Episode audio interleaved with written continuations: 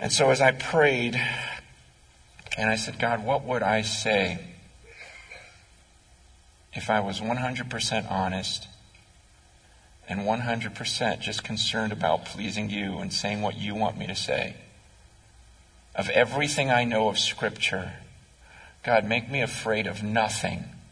Just give me a heart of love for the people I'm about to speak to, not a heart that wants to be accepted. Put that aside and just love people and just say what you know Scripture says. And so, as I prayed about that and searched Scripture, and I'm usually not one to mince words, anyways, but I thought, God, what would I say?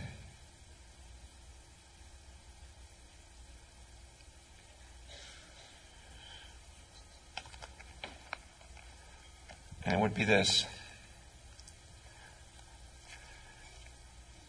Been studying this book for over 30 years, deeply, in the Greek, in the Hebrew, in English, just over and over. Try to read through this book at least once a year because I want to know the truth. I don't want to be deceived. I don't want to count on someone else telling me what it says. Best I, and I could be wrong, I'm a human being, but I'm just saying, man, best I can understand this book and what Jesus says about following him. Here's what I am most concerned about, to put it as plainly as I can. I am deeply concerned that even though you are sitting in a church building, that some of you one day will go to hell to be tormented day and night forever and ever.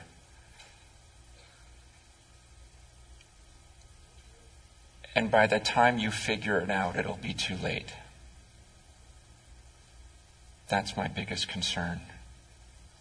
Look, I, I don't, look, I have a couple of fears. One fear is I don't want anyone thinking they're going to heaven if they're not. That's horrible. And the most loving thing is not to just let people go and not offend them and wait till they figure it out at the end. But I also have another fear, man. I don't want people who know Jesus to feel like they don't and be worried about it. and how to walk that tension and go, God, I don't want to just uh, get everyone worried about their salvation.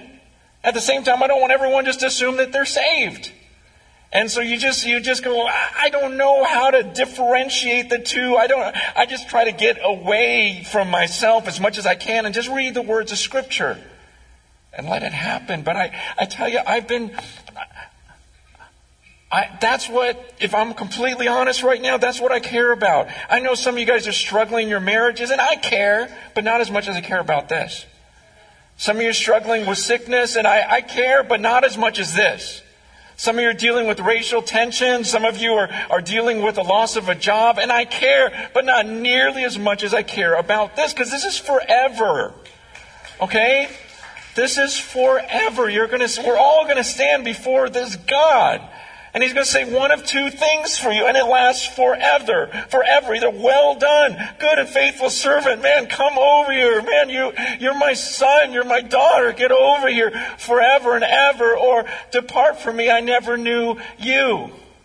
I mean, one of the, one of the passages that caused me to get into Christian ministry was when I read uh, Matthew 7 verse 21 where Jesus says, not everyone who says to me, Lord, Lord will enter the kingdom of heaven.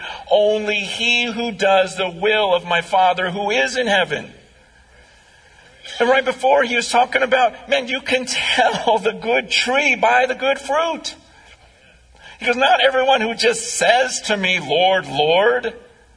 And as I read that passage, it is showing me, it says in the last day, many people, many are going to come to him and say, Lord, Lord, didn't I prophesy in your name? Didn't I do this? Didn't I do that? And it says, and he will say, depart from me. I never knew you. And so clearly in that passage, there are people who are deceived. It seems from the language that they're going to get to the end and go, well, wait a second, I thought for sure I was getting, what are you talking about? I did this, I taught Sunday school. I hardly ever missed a day of church. I was raised in the church. They told me, just come forward, pray a prayer. Man, I did that prayer. Well, what's going on here? There are many people who will think, but they're going to be deceived. That terrifies me. That scares me. And so, if you want to know what I care about and what I see in Scripture, it's these passages where I go, man, I'm concerned. I, man, what's a loving thing to do? Just kind of go, oh, let me give you a happy sermon today and let's all go feel better because life is tough. No, I think about the end. Look, life is a vapor. You're here one second and then you're gone. And so I just prayed. I go, God, if I were honest, loving, unafraid of what anyone thought, what would I say? I would go to some of these passages. I would go to the scripture because I'm afraid that someone lied to you and you didn't take the time to study this book for yourself, so you don't even know. I'm, I'm afraid someone told you that there's no hell anymore. That's really popular. Man, when's the last time you even heard the word hell from a pulpit? Even in church. Why? Because someone's been lying to you. They're saying, How can a loving God punish? How could a loving God torture? That's what our world teaches. That's the popular teaching. But I'm not here to teach what's popular. I'm here to teach what's biblical. I'm saying if you study the Bible, read it yourself. Don't just let someone tell you it's done now. Start in Genesis you'll read about a time when God actually drowned everyone on the planet. He was grieved that he made them. It's pretty early on. You only got to go like six chapters. Now, would a loving God drown everyone on the planet? Every man, woman, and child and infant? A loving God did that? You'll, read about a loving God who says to the Egyptians, Hey, if you don't let my people go, I'll kill the firstborn of every household. Wait, wait, the, you'll kill, you'll send an angel to kill the firstborn of every house. Loving God. I'm not saying he's not a loving God, I'm just saying there's other parts of him. He's also a God of justice, he's a God of wrath. Read this book. And you go, oh, but you're quoting from Genesis. That's the way he used to be.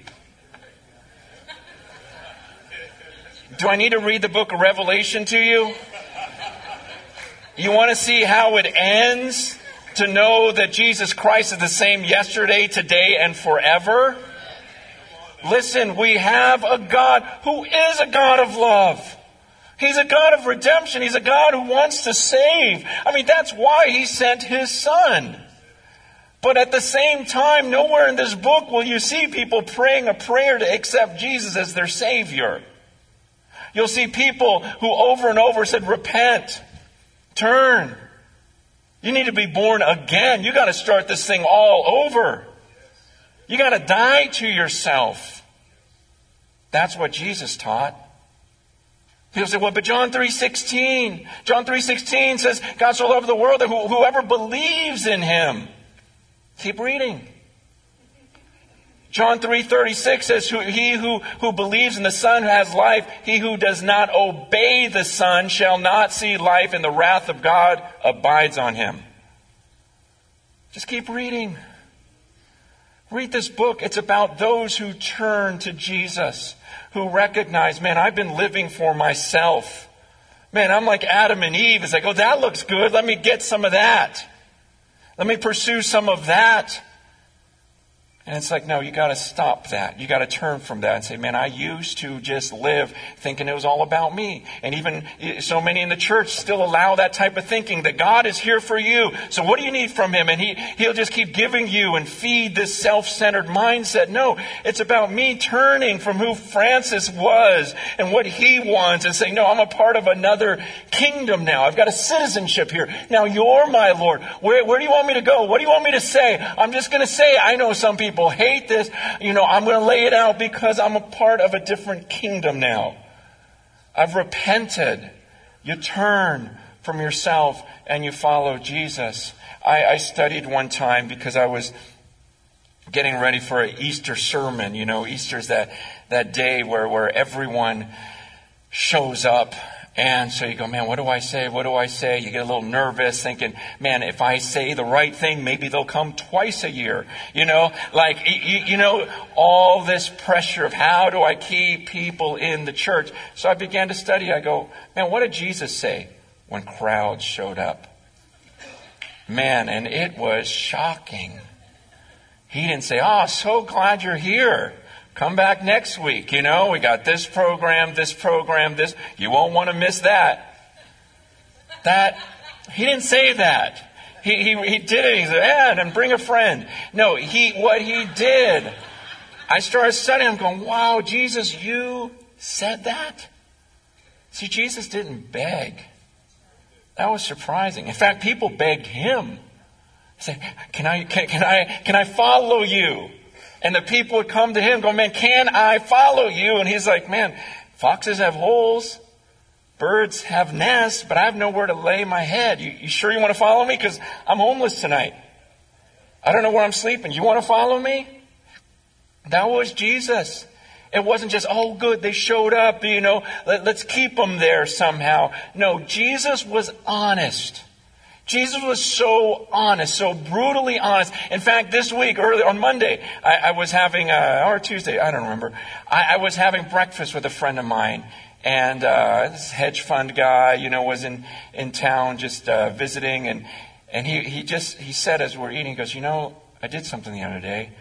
I just opened my Bible and I just started reading all the letter, all the words in red, and I just read through the whole thing, just I just kept turning pages, pages, pages, just reading. What did Jesus say? Because in my Bible, he says all the words of Jesus are in red. So I just read them all. All of them. Because it doesn't take that long. Just read them all. And he goes, I was shocked. He goes, Jesus was direct. He goes, Jesus sure did sound a lot different from preachers today. And I go, man, what you did, I beg people to do. I beg them, man, stop listening to everyone else and get alone with the Word of God and just read it. Read it for yourself. I mean, your eternity depends on it. You're not even going to read it. Man, take some time, understands the words of Jesus. Man, if you feel like, oh no, I can't read that whole book, my eternity's not worth it, just read the red part at least. Just start with that. Just read Jesus' words. It'll take you a couple hours and just go, okay, everything I've been taught my whole life, how does it compare to what Jesus said?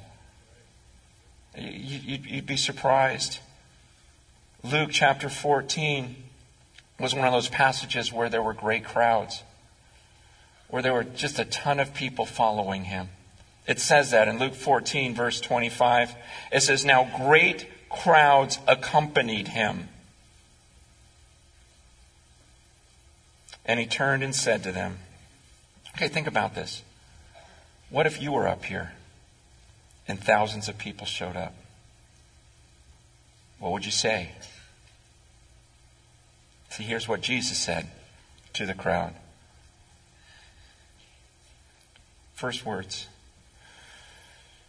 if anyone comes to me and does not hate his own father and mother and wife and children and brothers and sisters, yes, even his own life, he cannot be my disciple. Whoever does not bear his own cross and come after me cannot be my disciple.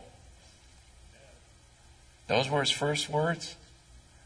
Great crowds accompany him. And first thing he can think to say is, hey, if anyone wants to keep following me, you're going to have to hate your father and mother. Your wife, you know your wife, your bride, you love her, huh? Your kids. You love your kids. This is not about me helping your kids get healthy and get good grades and a good. This isn't about. You got to be willing to hate them. How about your own life? You scared to die?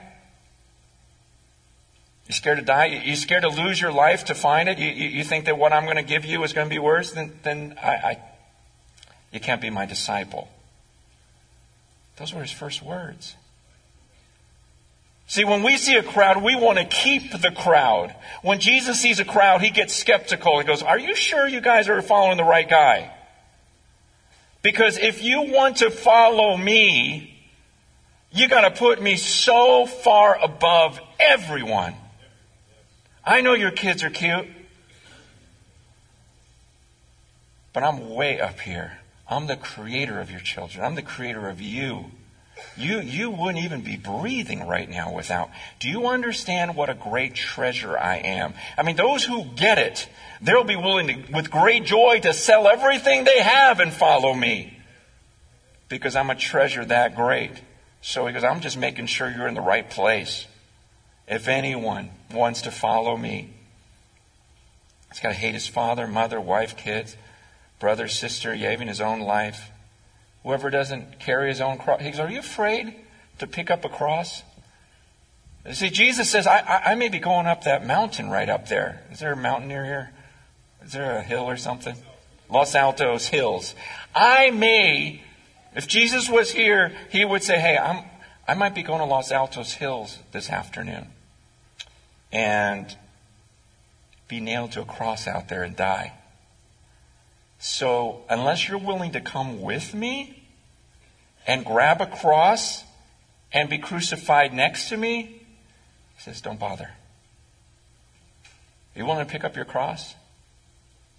See, we try to change that word cross and pretty it up a little bit.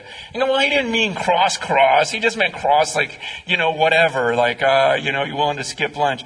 No, it, it's, it was no, I need to know you're, you're with me 100%. I need to know that here I am and here's your mama. I need to know, I need to know that I'm here and here's your children. I need to know that, man, if I'm walking out here and carrying a cross, that, that you'll say, man, I'm go- I am not leaving your side.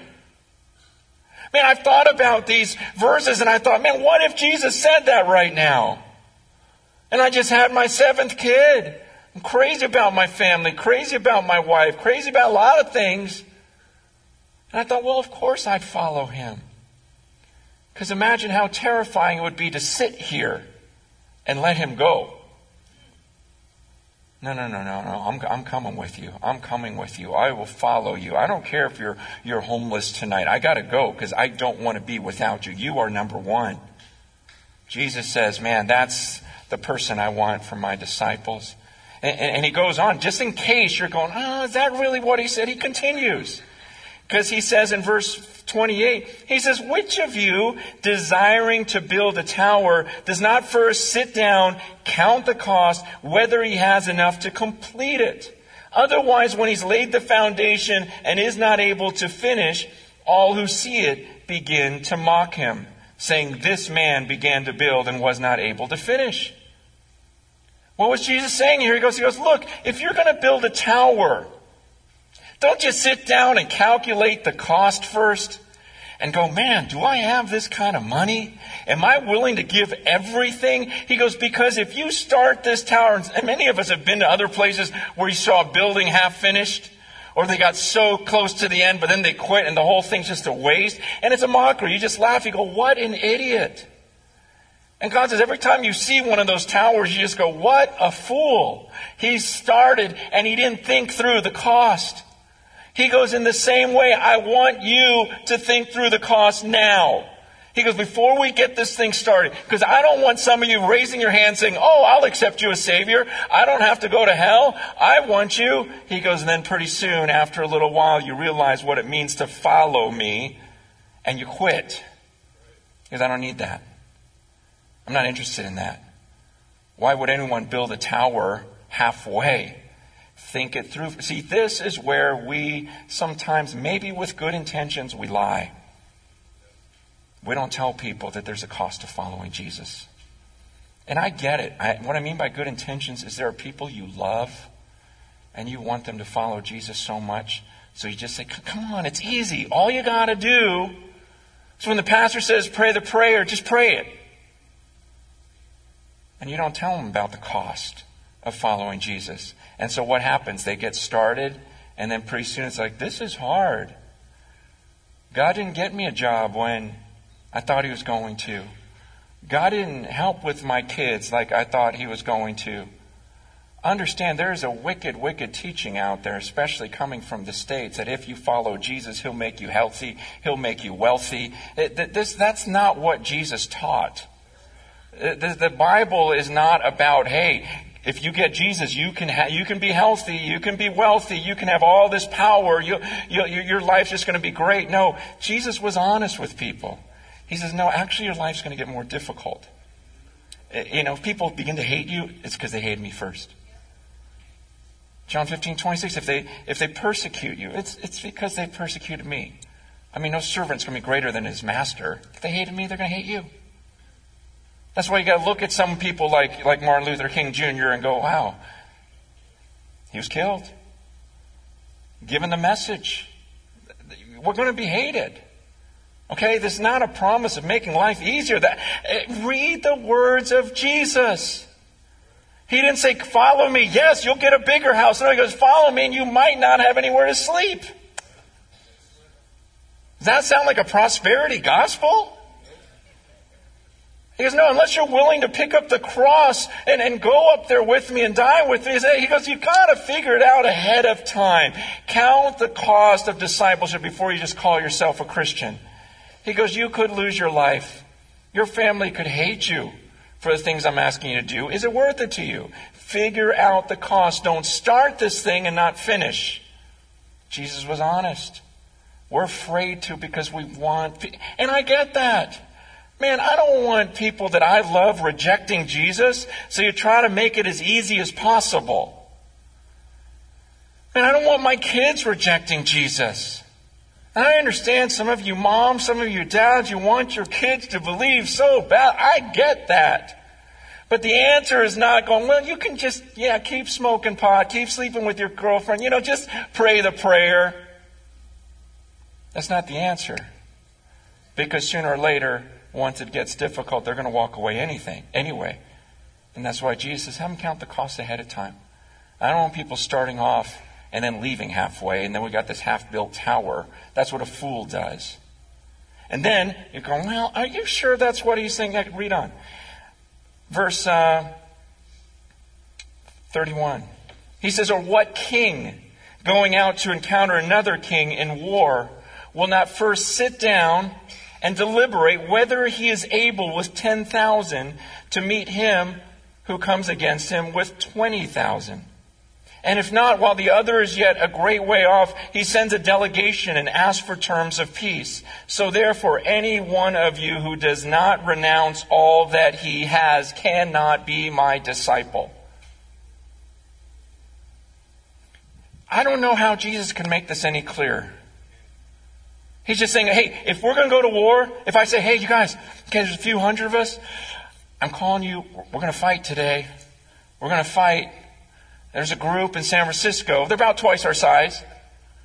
But we're just going to, we're just going to have a full on war with them. What do you guys think? You, yeah, I'm crazy. Thank you. Um, but yeah, you would have to sit there and go, I don't know if I want to join this guy. He says that's what you would do. You would sit and you'd have to think ahead of time. We got half the people that they do. I could die in this war. He goes, Aren't you going to sit there, especially if you're the king? Especially if you're in charge of these people. Aren't you going to think through, man, do I want to take these people to war? We could get slaughtered out there. He goes, you better think it through. And he goes, if you don't want to fight, then go send a delegation. He says, hey, you know, here's a fruitcake. Let's not fight. You know, let's, let's settle this thing. He goes, think through what you're about to enter into. You're about to go against the world. There's a lot of them out there. He told his disciples, I'm sending you out like sheep amongst wolves. You want to fight that fight? Think of that picture. Jesus tells his disciples, Look, you want to follow me? There's wolves out there, and you're a sheep. Sheep, you, you got you got basically no power. I don't know about you, I've never heard of a sheep overtaking a wolf. The only way it works is if he has a good shepherd. And the shepherd fights for him. And you put all your, your eggs in that basket going, okay, shepherd, you better come through. And then I'll walk through the valley of shadow of death and I'll see what you do with that staff and see if it really comforts me. You know, it's that picture though that Jesus says, Are you sure you want to do this? And that's what I'm asking you today. The same thing Jesus says, You sure you want to do this? You sure you want to follow him? You sure you want to walk out the doors and pick up a cross? You sure you want to go out as a sheep amongst wolves, an army that's bigger than us right now? Way bigger than us. We're on the unpopular side, and pretty much we always will be until the end. And the last days will get even more unpopular, but you got to decide ahead of time. Do I want to fight this fight? Will I die for it? These are things that I had to ask myself again this week just to reassure and go, man, am I still, as I'm studying Martin Luther King Jr., I'm going, okay, it cost his life. Am I afraid to lose my life for this thing? Because that's who Jesus is looking for. He goes, if that cost is too great and you're not ready to renounce all that you have, and it is more difficult for those of us here in Mountain View to renounce all that we have, because some of you have a lot. And Jesus it's going to be real difficult for the rich to enter the kingdom of heaven because they're going to look at their plenty and go, gosh. See, it's easy when I'm in India and saying, hey, leave this slum. I got something better. Anything's going to be better than this. But how about Silicon Valley? Hey, leave it all. I got something better. You willing to go walk up that hill over there with me? You ready to be made a fool of? You ready to renounce everything that you have? It, it gets harder and harder the more you have the more relationships you have, the more possessions you have. And that's why Jesus, right up front, says, Look, everything, unless you're willing to renounce it all, you cannot be my disciple. And then here's where it got weird to me, because I understood that first part. I understood the second part with the whole tower analogy. I understood the, the army analogy. But then after he says that, verse 34, he says, Salt is good. I'm like, what? He says, salt is good, but if salt has lost its taste, how shall its saltiness be restored? It is of no use either for the soil or for the manure pile. It is thrown away. He who has ears to hear, let him hear. The more I studied, the more I got it, and I go, wow, that's actually the most powerful statement. See, Jesus right now is looking at a crowd going, man, okay, there's great crowds here, but I, I don't, I don't want you all. In fact, if you don't, if you're not willing to hate your father, mother, wife, kids, then I have no use for you. He goes, count the cost. I don't want to build a tower halfway and have you quit. There's no point in that. So think it through. Are you willing to pay the price? He goes, I don't want to go to war with a bunch of people that are afraid to die. I'm telling you right now, that other army's bigger. Are you willing to go to war with me? And then he closes off by saying, look, salt's good. Right? We all agree salt is good. Aren't you grateful? Praise God for salt. And you're like, yeah, I like salt. He goes, but let me ask you something. If salt loses its flavor, Okay, so imagine salt with no flavor. What good is it? He says it's not even good to be thrown on dirt, right? Because dirt's good. Dirt makes things grow. But if you put flavorless salt all over the dirt, that's going to mess up the dirt. He says even manure is good, right? We use manure. Manure is good. It fertilizes things. He goes, so that flavorless salt, what if you put a bunch of that flavorless salt on manure? It would screw up the manure. He goes, that's how worthless it is.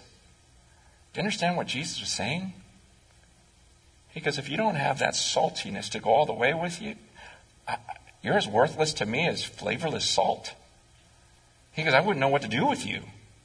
You're not even worthy to be thrown on the ground because you'd screw up the ground. I can't even put you in a pile of manure. Like if I had a pile of manure and you were standing in it, I'd be like, get off, you're ruining my manure. That's what God's saying. See, we think to ourselves, no, you know, let's just get everyone in there. Let's just all call ourselves. He goes, no, no, no. God's saying, look, I, I need disciples. I'm looking for people who follow me. And this is what it means to follow me. I don't need flavorless salt. I don't need a bunch of little white pieces just kind of sitting there doing nothing. I need you to go. Let me ask you a question. I mean, I have some salt here. I got a little packet of salt at McDonald's this morning. Don't tell my wife. I, I was at McDonald's. Here's salt. Let's imagine this is real salt. It is real salt. You know? McDonald's isn't going to rip you off. But let's imagine this is real salt. You got that? Real salt. Now let's imagine this is the other stuff that Jesus talked about flavorless salt. It's just a bunch of white specks. Okay? So I've got this salt here. So I break open the salt. This is the real stuff. Real stuff. Okay? So you got some salt there. This is the real thing. This is the real thing. This is the fake stuff. Now let me ask you a question.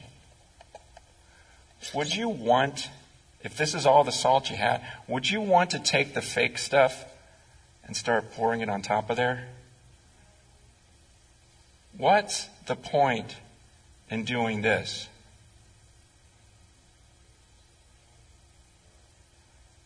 Is there any reason to do this? No, there is a reason. So you can say, wow, look how big my pile is. See, that's what we do in churches. No, look, look how big our pile is. Look how huge is it? Is this massive? It's awesome. Look at these thousands of people that are coming. This is awesome. My pile's bigger than your pile. Your pile of what? It's not even fit for manure. It's less than that. That's what Jesus is saying. I know these words seem harsh, but read for yourself. Read the red letters. He's saying there's no point in this. That's just your little earthly thing where you want to see these big piles, and I get it.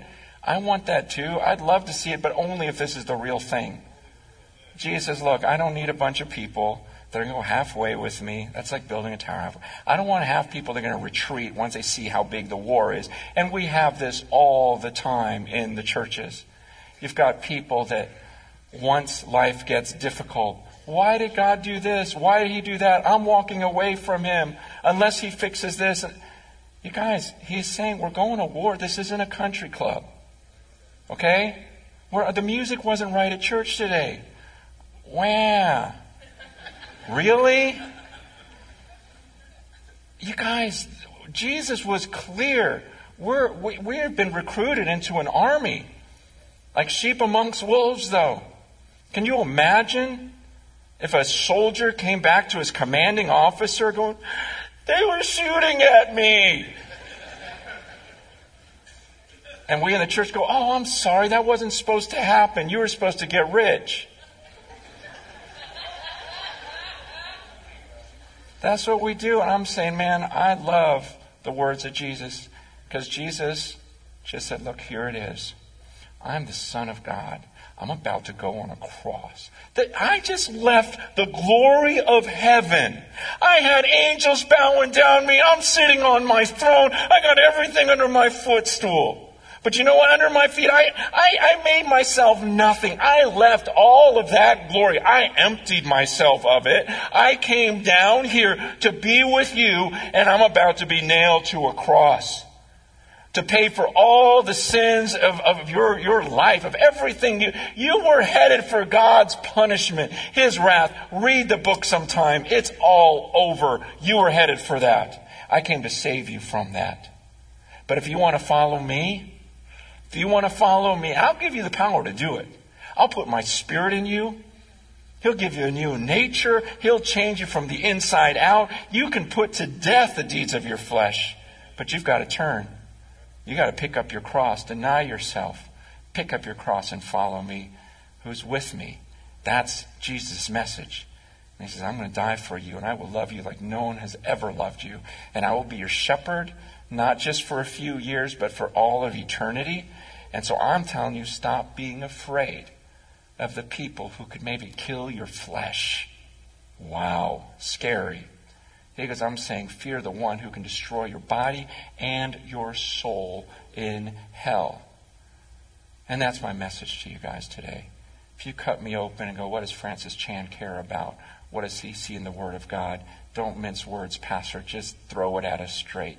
I would say, look, I'm concerned. There's some of you that have never really read this book. You just believed what someone told you, which is there is no hell.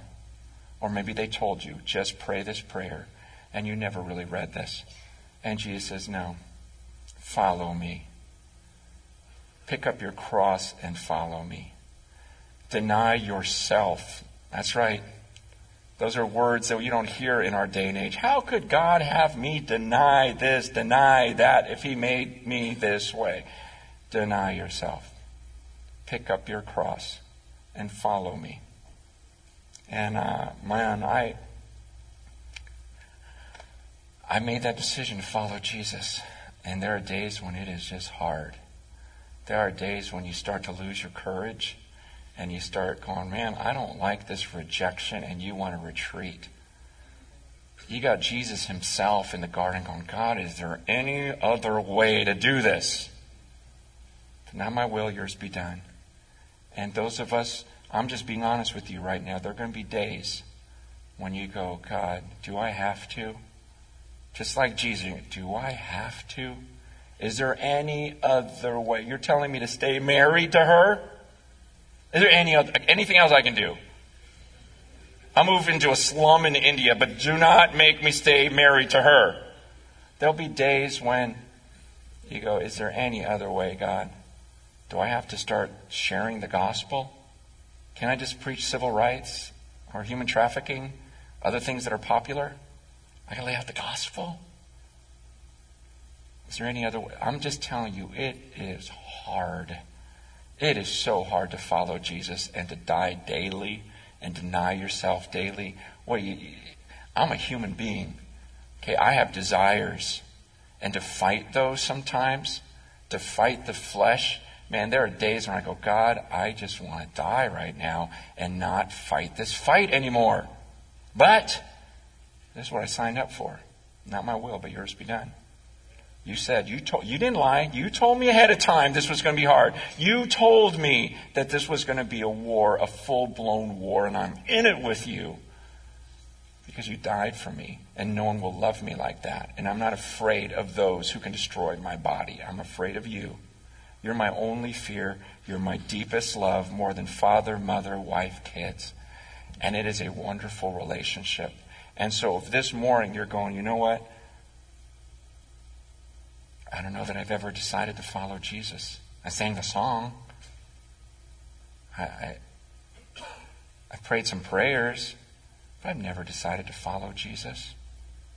I want to give you an opportunity to do that today. You know, in that early church, when Peter gave his first sermon, they heard a message and they're like, What do we need to do to be saved? And he says, Repent and be baptized for the forgiveness of your sins. And then you receive the Holy Spirit. His promises for you, your children, and those who are far off. That's why here at this church, we don't just say, hey, uh, anything different. We just say, you know what, you want to follow Jesus? Repent Say, you know what? I'm ready to give up my whole life. Father, mother, wife, whatever you need. I'm done. I've seen something so beautiful. The Son of God died. I'm, I'm turning. I'm leaving it all behind. Whatever you need me to do, I'll walk out the doors and get crucified with you, Jesus. You're worth it. You're worth it. You're worth it. You don't have to make me healthy. I don't care about money. I care about you. I just want to be with you. Even if it means walking up a hill and being crucified next to you, I don't want to leave your side. And that's what it means to get baptized. It, it, it, baptism was immersing yourself into Jesus. He, he uses the, the analogy of, uh, of Noah and the ark, of how the people had to enter into the ark to be saved from the flood. That's what baptism is. It's going, man, I'm entering into Jesus, so it's no longer I who lived, but it's Him who lives through me. I just want to be, I, I, want, I don't want to be found in my own righteousness. I want to let go of all of that. All my achievements, everything, that's all garbage. That's all dung compared to knowing Christ and to be found in Him. Baptized into Him. He's the ark. Going into the water is like going into the ark, going, this is the thing that will save me. Nothing else, that log over there ain't going to save me. Getting under that roof isn't going to save me. You know, that guy's little speedboat is not going to save me. I'm going to get in the ark. That's the only way. And that's the idea of baptism, saying, Jesus is it. I'm putting it all on Him. If the cross isn't enough, then I'm not getting saved. It's like I am entering into the waters of baptism because I am entering into Christ. And I'm going to fight with him. I'm going to fight with him to the end. And he's with me. I'm going to go out and make disciples. And you know what? He'll be with me, even to the end of the age. That's what it means to follow Jesus. And if anyone else has told you different, I'm not telling you to take my word for it. I'm going, read the red letters. Just read the Bible sometime, cover to cover.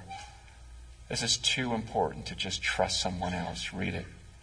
But if this morning you hear the word of God, because the last thing Jesus said there was, He who has ears, let him hear. I love that. Jesus at the end of his message and oh, so come on you guys. So Sister Bessie's going to sing a song, get you all emotional, and then you know if you're feeling something then come on. No.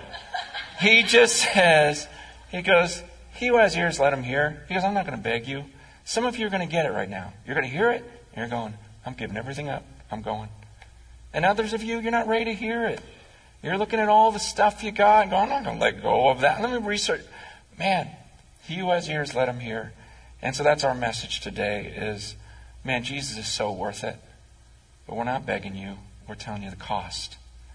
And if you would like to give your life to Jesus today and get baptized right now, I'm going to ask you to just stand up right where you are and come forward. And we'll baptize you right now if there's anyone like that.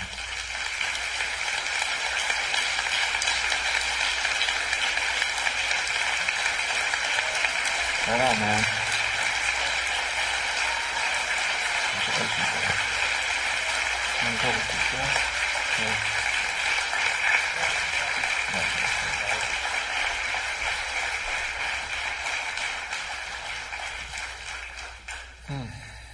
Let's pray.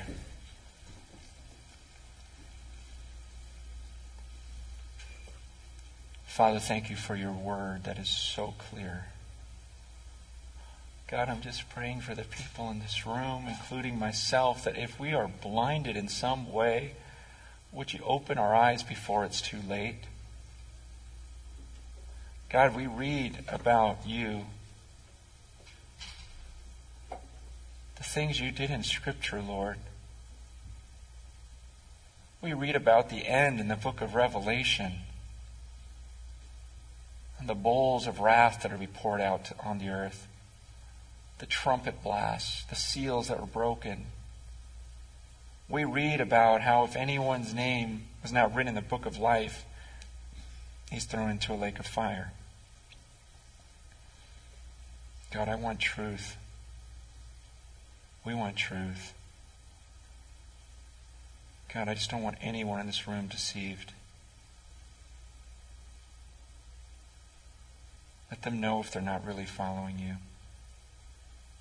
And God, at the same time, those of us who know you, may we not doubt that. May we see the evidence of the Holy Spirit every day, who's the seal of our salvation.